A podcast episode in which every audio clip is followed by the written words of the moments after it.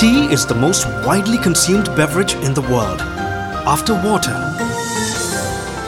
Did you also know solid blocks of tea were used as money in Siberia until the 19th century?